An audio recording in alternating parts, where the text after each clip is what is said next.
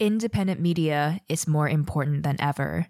We don't have a corporate network behind us, and we also don't have big green foundation grants. So we really do need you, and we are actively calling in your direct support so that we can continue exploring many of these topics and perspectives, often sidelined by mainstream media. If you're enjoying our show, please make sure you're subscribed and join us on Patreon today, starting at a tip of just $3 at patreon.com slash green dreamer. Every little bit helps and really adds up, and that is the power in community. So thank you so much for however you're able to support our work. The key question is what can we do as far as what level of economic activity, again, can we perform as a world where we stay indefinitely sustainable? And uh, it's again about right now, you know, economists think it's about 50% of where we are. What exactly would a truly sustainable lifestyle with 7 billion people on Earth look like? And why has population growth been the elephant in the room in our discussions around lessening our overall environmental impact? That's just the tip of the iceberg of what you'll hear today. Green Dreamer is supported by our listener patrons and Bunz, a community where people meet every day to trade things like clothing, houseplants, furniture, and art.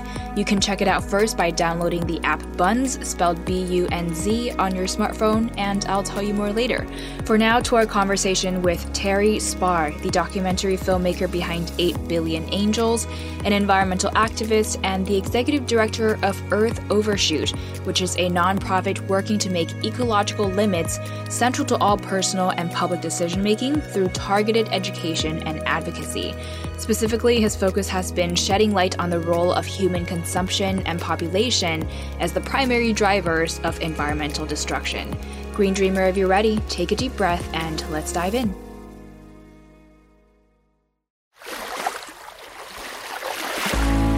Hey, it's Kamea Chayne, and this is Green Dreamer, a podcast for creatives, visionaries, and entrepreneurs dreaming of a sustainable future.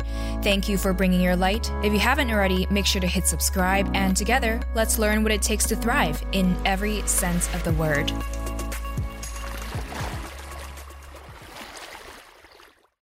We'd go up to Maine every summer as a family, and we'd go and visit these bald eagles nest with a band, you know, with a family every year, and it was great to see them, and it was fun to watch the, you know, eagles get fed, uh, feed their babies. And one year was about five years uh, later. I was probably about six or seven years old. The nest was empty, and I asked my father what had happened. He told me DDT, and you know, as a seven-year-old, walked me through what DDT was and the chemical that was used in the, you know, in the, the uh, insecticides to you know spray on the fields, and it eventually got its way down the chain to the, the eagles that were eating the fish that had it in them, and it would destroy their eggs or not allow the eggs to be you know, strong enough to, to get to gestation.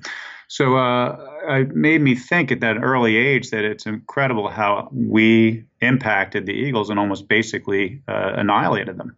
Mm. And it's been one of the few stories uh, of recovery that uh, you know we, have seen uh, amongst all the animals that are you know out there in the wild.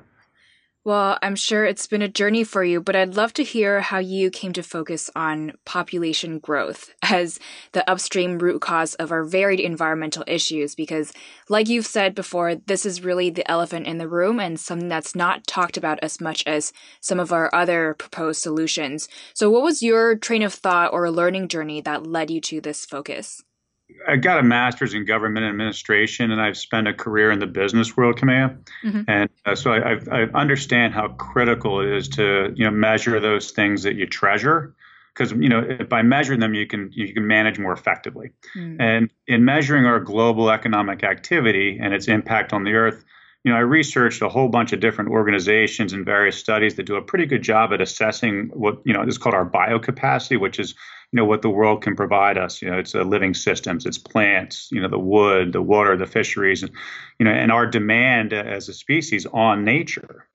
And our impact on the planet is really a factor of the number of us and what is called our affluence. You may be familiar with that equation I equals P times A. And our impact on the planet, you know, is based on the number of us and, and, and that affluence. And that, that affluence is essentially our income and our assets. It's what, you know, you and I earn and the wealth that we build and what we do with that, which is we buy goods and services that you know we use, and those goods and services are made up of basically materials and, and energy and, and the energy that's used to deliver them to us and to make them. And, and, and that's what you know our affluence gets us as far as those materials. So when I studied that impact, you know, it was clear that we were overshooting Earth's carrying capacity. You know, its ability to provide us those resources yearly without depleting them, uh, as well as handling our wastes. You know, whether it's through the land, the waterways, and the air, to be able to manage all the waste that we we, we create.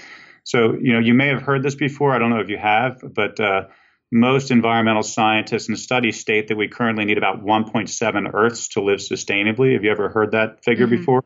Yeah. So, uh, and you know that, that actually comes uh, from a, duff- a, bunch of different uh, places, but one, one, place is the Global Footprint Network, and uh, they're a really good, good you know data data gathering source. And the problem is that it doesn't really help you know me understand my individual impact. So, you know, I went a little further with that 1.7 Earths. I said so you know, since we don't have 1.7 Earths and we only have one Earth, you know, the real question we have to ask ourselves is, you know, what size and scope of global economic activity is sustainable indefinitely? And you know, I've spoke to a lot of economists and environmental scientists, and they all come in and say, we, you know, we have to basically live about, you know, on half of the economic activity if we're going to allow for the abundance and diversity of life to flourish. Mm. So you know, there are different ways to measure that activity. You know, some organizations, as I said, like Global Footprint Network, they calculate it by, you know, land use per person. Each person uses so many acres or so many hectares of land. Other scientists and economists use CO2 emissions. You know, what is each person's individual, you know, attribution towards the emissions of CO2 into the atmosphere. And uh, another one is measuring our global GDP, or you know, our, our global world product, our economic activity as a world. And that's about $85 trillion annually. And you know, scientists and economists agree we must reduce that activity by half in order to be sustainable. We're looking at roughly a 42 to 43 trillion dollar economy, and if you divide that by the number of people out there, which is about 7.7 billion people, you know, we each need to live off roughly $5,500 a year. Mm-hmm. Imagine that, $5,500 a year. That's the equivalent of living in a small one room home with basically minimal plumbing and electricity for maybe a few small appliances, Kamea, you know, like a refrigerator and a small stove. It's foregoing any, you know, central heat or air or air conditioning or hot water. It's having basically maybe three sets of clothes and no washer or dryer. It's uh, eating only a plant based local diet, and it's never driving in a car or flying in an airplane. Mm-hmm. That's the reality of a sustainable lifestyle for 7.7 billion people if we're all going to do this equitably. Pretty incredible, right? That's powerful. I feel like we often talk about our, our consumption rates when we talk about sustainability, but the other part of this equation is, of course, the number of people that we have on the planet. Because if an entire state, for example, had only 1,000 people, well, they can pretty much use their resources a lot more freely. But then there comes a tipping point where its citizens would have to start thinking about their consumption rates in conjunction with how many other people are living in a similar manner. And I feel like that's where we're at currently globally, just needing the context of uh, population yeah. as it relates to our finite number of resources when talking yeah. about sustainability. And oftentimes I feel like products that are made in quote unquote eco-friendly manners today are labeled, for example, a sustainable t-shirt. But to me, that statement in of itself doesn't really make sense because sustainability requires context, right? So a single right. item can't be considered sustainable because we have to also think about how much of this is made at what rate, purchased by how many other people and how often. So I guess mm. my question is, do you feel like in, in our current dialogues, we're not talking about the context enough and we're only focusing on the numbers? I think that's certainly a, a valuable way to contextualize uh, that question. I think one of the biggest challenges is that, you know, what is the definition of sustainability? And uh, I look at it as, you know, uh, sustainability to me is, is the ability for a species to survive in perpetuity without depleting the resources nor damaging the environment or the ecosystem in which it lives as a global population, we certainly are not doing that. Mm-hmm. You know, hmm. we've we passed the tipping point of living sustainably back in the 70s. Most most environmental scientists agree. But if you uh, look at it from a country to country basis, probably about two one third of the countries out there, you know, are living sustainably. They have enough bio capacity, enough you know natural assets that they're living off of those assets and underneath, uh, you know, below the carrying capacity, but the remainder of the world's not. So it does vary. And, you know, going back to my analysis of what it is to live sustainably as an individual, you know, there's, set, you know, the 7.7 billion people of us, about three and a half billion people are living above that threshold. And in every poll that I've taken of every audience that I've spoken with, not one of them has raised their hand to say that they would commit to giving up their lifestyle to the extent needed to live sustainably. Mm you know, plastic bags and straws, they might give up that. But to live off a lifestyle with $5,500, I haven't seen somebody raise their hand yet. And the crazy thing is, if you look at the 4 billion people who, and I've interviewed a lot of them for, you know, our film and our travels that we've done, you know, who are living below that threshold, they're fighting every day to move up the economic ladder and live a better lifestyle marked by consumption of goods and services. And they should have every, have every right to. So, you know, it's, it's very difficult to, reduce the consumption to the level needed to live globally in a sustainable, you know, world. Well, to help build awareness for all of these things, you started your nonprofit, Earth Overshoot, and decided to also translate your message into a film called 8 Billion Angels. Can you share a little bit more about your work at Earth Overshoot, as well as how you've distilled this message into the format of a film? Sure. And it's, uh, I've, I've always gravitated to sort of being a big picture person, Kamea, mm-hmm. kind of you know viewing everything from like thirty thousand feet up, observing trends, you know, seeing uh, systemic issues, and you know delving into their root causes by continually ask the you know the question why, you know why this, why that.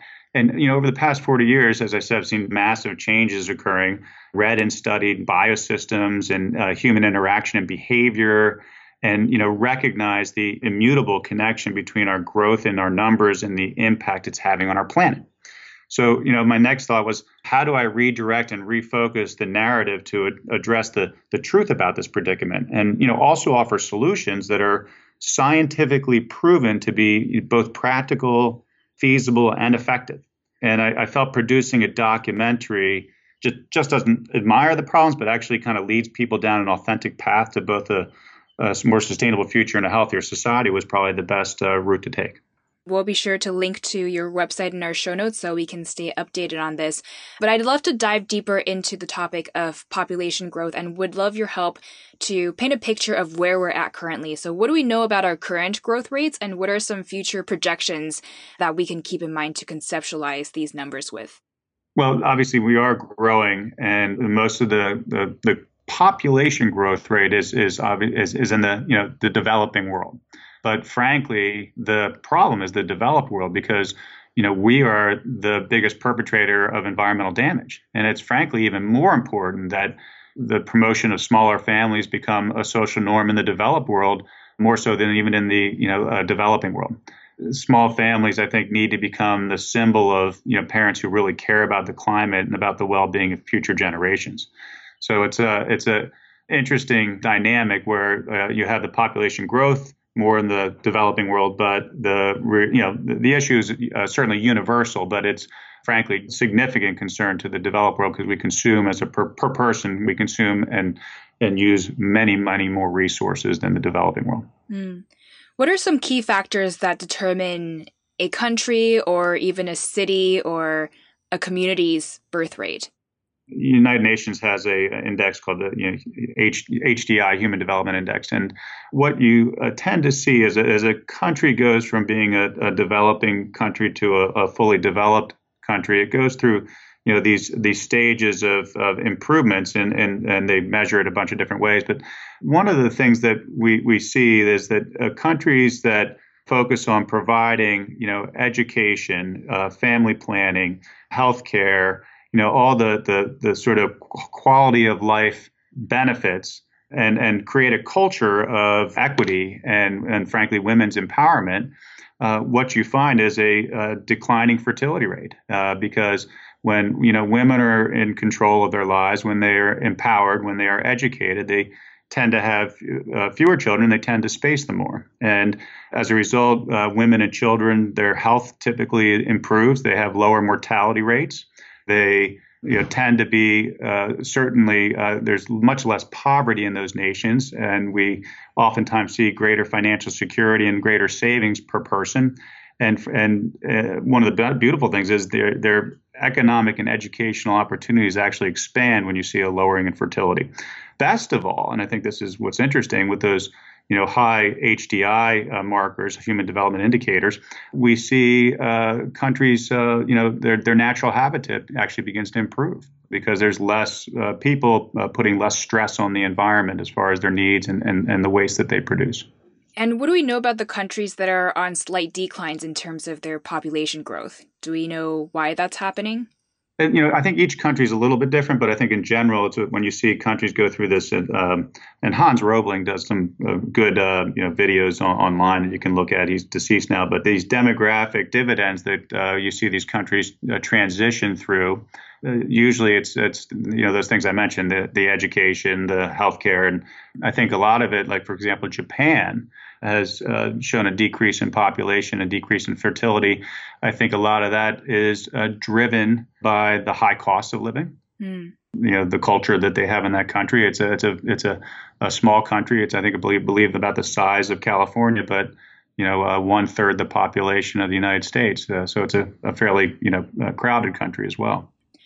Well, part of what complicates this topic, and you mentioned this earlier, is the fact that people in different parts of the world have different levels of impact on the environment. And perhaps you can shed more light on the specific numbers, but in general, we do know that people who live in developed countries use a lot more resources than those living in less wealthy countries.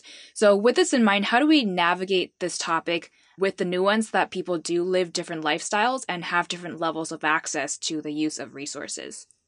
I think that the challenge again is when you look at the economic system in the world as a whole, our wealth is you know baked into the equation. It's very difficult to change that wealth. I think uh, economic growth is uh, something that is very difficult to pull back on. You, you see that with you know what happened in France when Macron tried to you know raise the tax on gas and, and people revolted. Uh, you know, you see uh, the Trump White House saying we don't want to be part of the IPCC because you know they see that uh, any additional cost to energy slows growth down, even if that cost to energy may trans transfer that energy from being carbon to non-carbon based fuels.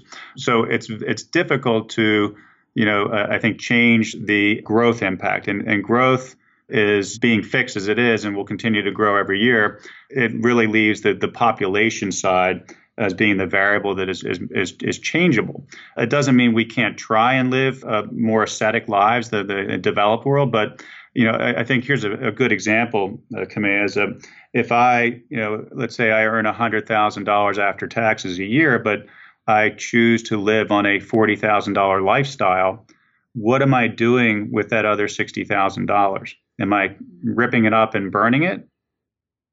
Or Saving. am I I'm saving it, right? So what I'm doing is typically I'm putting that money aside for whether it's my kids' education or or my retirement, and that money then is going back into the economy on the production side to help provide the capital needed for future growth for companies and for organizations to use that capital to grow.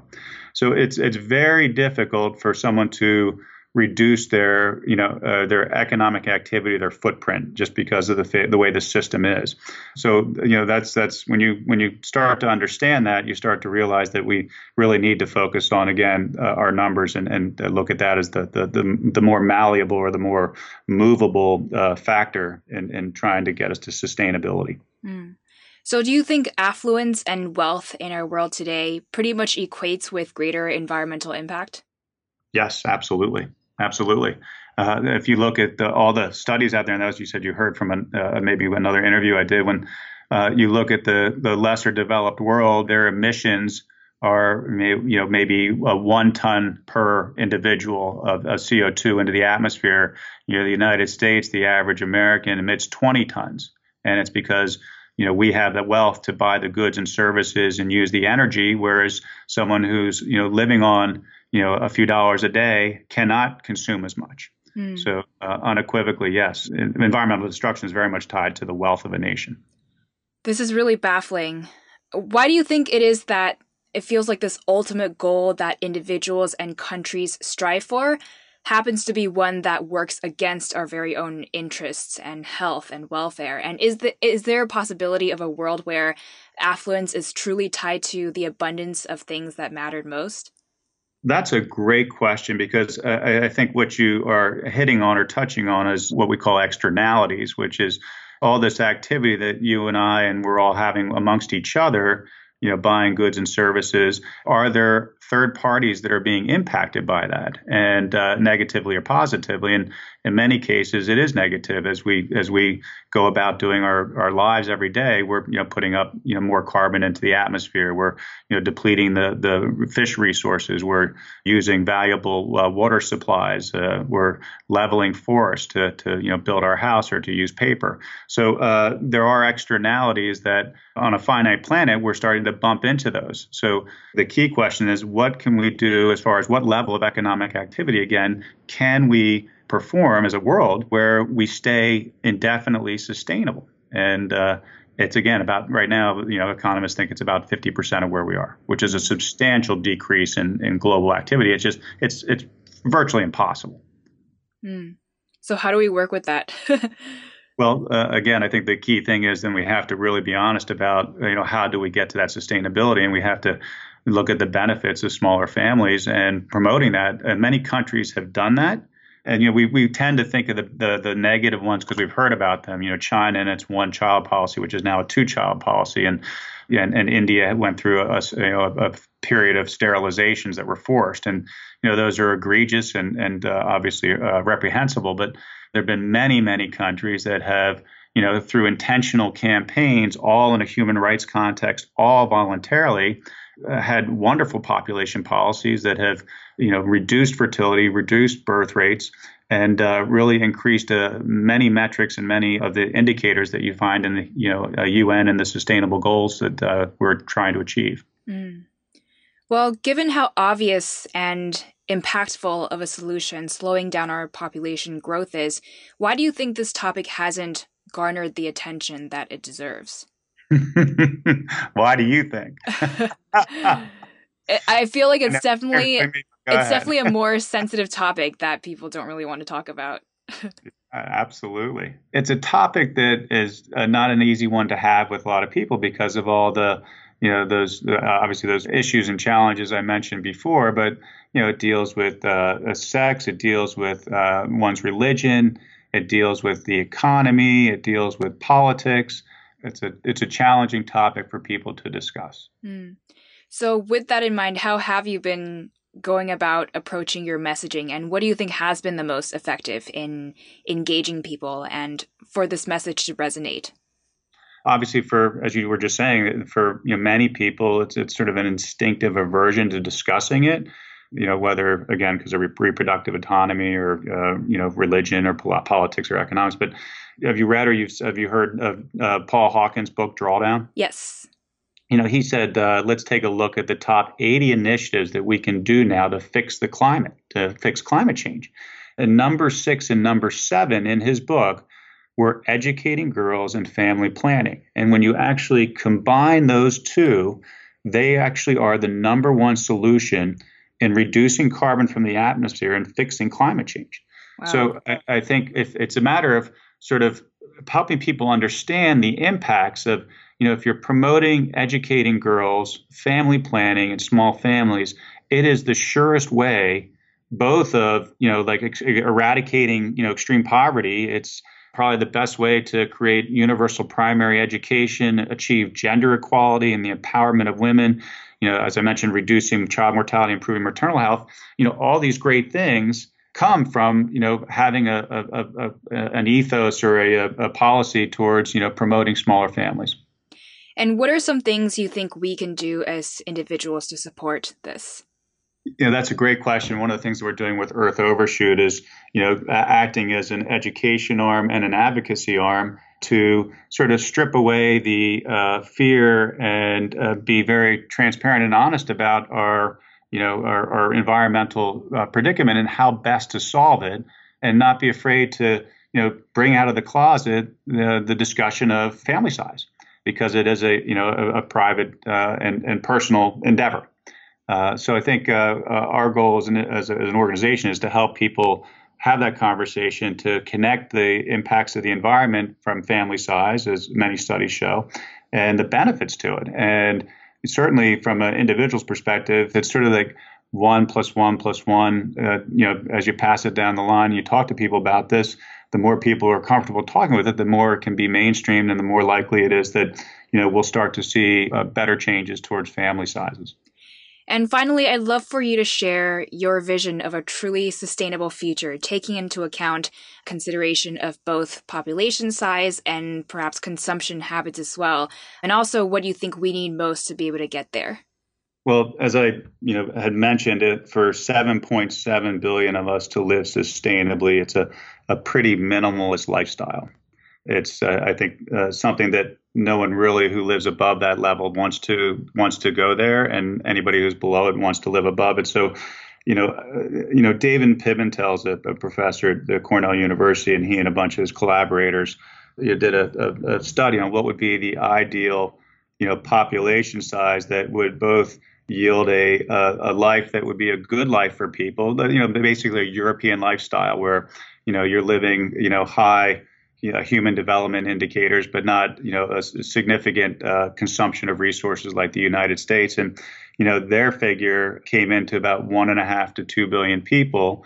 You know would be a, a sustainable lifestyle and a sustainable level for the world uh, at, at, living at a high quality life. Um, so I, I think that is sort of the ideal goal. And you know it's interesting. We were you know at a billion people in 1800. You know just 200 years ago and you know, around uh, two billion in 1900. So it's it's not uh, far off that uh, we can return to healthy numbers and live, uh, you know, good lives. But certainly the implications for our, our freedoms of choice and for uh, sustainability do grow worse uh, as we, you know, continue to grow and, and use more resources. And what do you think we as a society need most to be able to realize this truly sustainable world? You know, we are, I think, the only species, and I'm, again, I'm not a biologist, but I think we're the only species that has the ability to reason and think abstractly. So, you know, I'm hoping that we can, you know, before things get really bad, I'm hoping that we can adapt to new ways of seeing the world, you know, seeing each other with, you know, new values and ethics, and that, you know, we start to put the systems in place and the structures in place and the expectations that, you know, will help us cope with you know the difficulties that you know do lie ahead and uh, find happiness where it exists and you know thrive as best as we can. I think as we you know transition from uh, overshoot because you know we will have to transition uh, because we can't continue to live beyond the carrying capacity of the earth. So hopefully we have the wherewithal and the the, the foresight to see that. And we'll, we'll hopefully go in that direction, and uh, that's you know what, what we're focused on as a, as an organization. Have you downloaded the Bunz app yet that I've been telling you about? Besides the fact that we can meet like minded people near us and trade things like clothing, art, furniture, or plants through the app, we can also earn its currency called bits. So if someone wants an item that you've posted but you don't want anything they have, so you can't trade, you can also accept bits coins instead. There are also daily short surveys that you can take from within the app that will also allow you to earn bits. With this currency, you can then go on to purchase things that you want from other people, or you can spend it at an increasing number of real life local partnering businesses. So, the more people we have on this free app, the more powerful we'll be in establishing communities of trade and also in getting more local businesses to accept our Bits coins. To check it out and join the fun, just search for Bunz in the App Store and hit download. And here's a pro tip share Bunz with your friends through the app, and for every friend that signs up, they'll earn 100 bits, and you'll also earn 100 bits as well. See you there soon, and for now, to our final five. Let's power through. What's an uplifting social media account or publication you follow? I guess you know I, I, surround myself with a lot of positive things, you know, affirmations, articles, books, and all that. But I think uh, from the population sort of area or space, I, I find on Facebook population counts is uh, you know creative and oftentimes you know humorous postings that they put and I enjoy their creativity. You know, in that same sort of space of population, I, have listened to a comedian named Bill Burr who's out there in Los Angeles, and he's done some very funny monologues on overpopulation. So uh, I think. Uh, it's it's fun to kind of enjoy the humor and uh, help us to help us recognize where we can uh, make good change. What do you tell yourself to stay positive and inspired? I, you know, I, I repeat the mantra to myself what is right is not always popular, and what is popular is not always right. Mm. And so I keep trying to do the right thing. And, you know, I guess what keeps me going is when you see someone, you know, when their lies, when their, you know, when their eyes light up and, and they get it, you know, they, they through, uh, you know, a, a civil dialogue understand the impacts of our footprint on the world and they, uh, they, you know, become a, a voice. What's one thing you're working on right now for your health? I sit at a desk a lot, but uh, I'm lucky. I, one thing is I date an amazing woman who is incredibly healthy. So I, I guess by osmosis, I, I, ben- I benefit from that relationship, whether you know, she encourages me to go out for a run or a walk, or she likes to eat really healthy meals. So again, I guess I do by by default sometimes, and or makes me wear sunscreen in the summertime or even indoors. So I, I think that's a, a good good aspect of of my health. What's one thing you're working on right now to live more sustainably? For me, it's it's really investing my time and my income and wealth in our nonprofit to educate people on the most practical and feasible solutions to achieve sustainability. What makes you most hopeful for our planet at the moment? I, I mentioned this before. I think it's, you know, I, I do feel that we are uh, sentient creatures, and I hope that enough of us, you know, a majority of us will really begin to see the impacts we're having on our world. And we're willing to have those conversations and talk openly about the impacts of you know our numbers on the planet and to address them in a way that is you know honest transparent and humane and uh, thoughtful. Mm. Well, we would, of course, love to keep learning from you and check out your documentary when it comes out. So, where can we go to follow your work online? Uh, we've got a wonderful website for the film called, well, it's 8 Billion Angels. It's 8billionangels.org.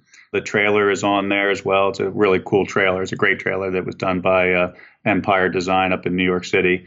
We've you know got Earth Overshoot has a great website too. It's earthovershoot.org and uh, we're also uh, the same names on you know Twitter and Facebook. I think we're on Instagram. I'm I'm a little older for some of that stuff, but I have a director of communications that does all that stuff, and uh, it's really really excellent. And we're on Twitter as well at Earth Overshoot and at uh, Eight Billion Angels. Perfect. And what final words of wisdom do you have for us as Green Dreamers? I, I guess I would ask your viewers: Do you care more about political correctness or the environment? If it's the environment, you know, I'd say we have to all get together and you know come together as cheerleaders for uh, what I would say is a better, safer, and less crowded and more sustainable world. Green Dreamer, thank you so much for being here and for tuning in. Again, to access my weekly takeaways and suggested action steps deduced from each episode, you can join me on Patreon at greendreamer.com/support. Green Dreamer is an independent multimedia platform, and I'd really like to keep it this way, so I just wanted to thank you sincerely to our patrons. Every little bit helps, and I do really, really appreciate it. And thank you as well if you've gotten to share Green Dreamer with friends or write a review of what you're enjoying in the podcast app. Finally, as we're wrapping up, just remember now more than ever, our planet needs your light to thrive. So if you haven't yet, hit subscribe, and I will catch you later, Green Dreamer.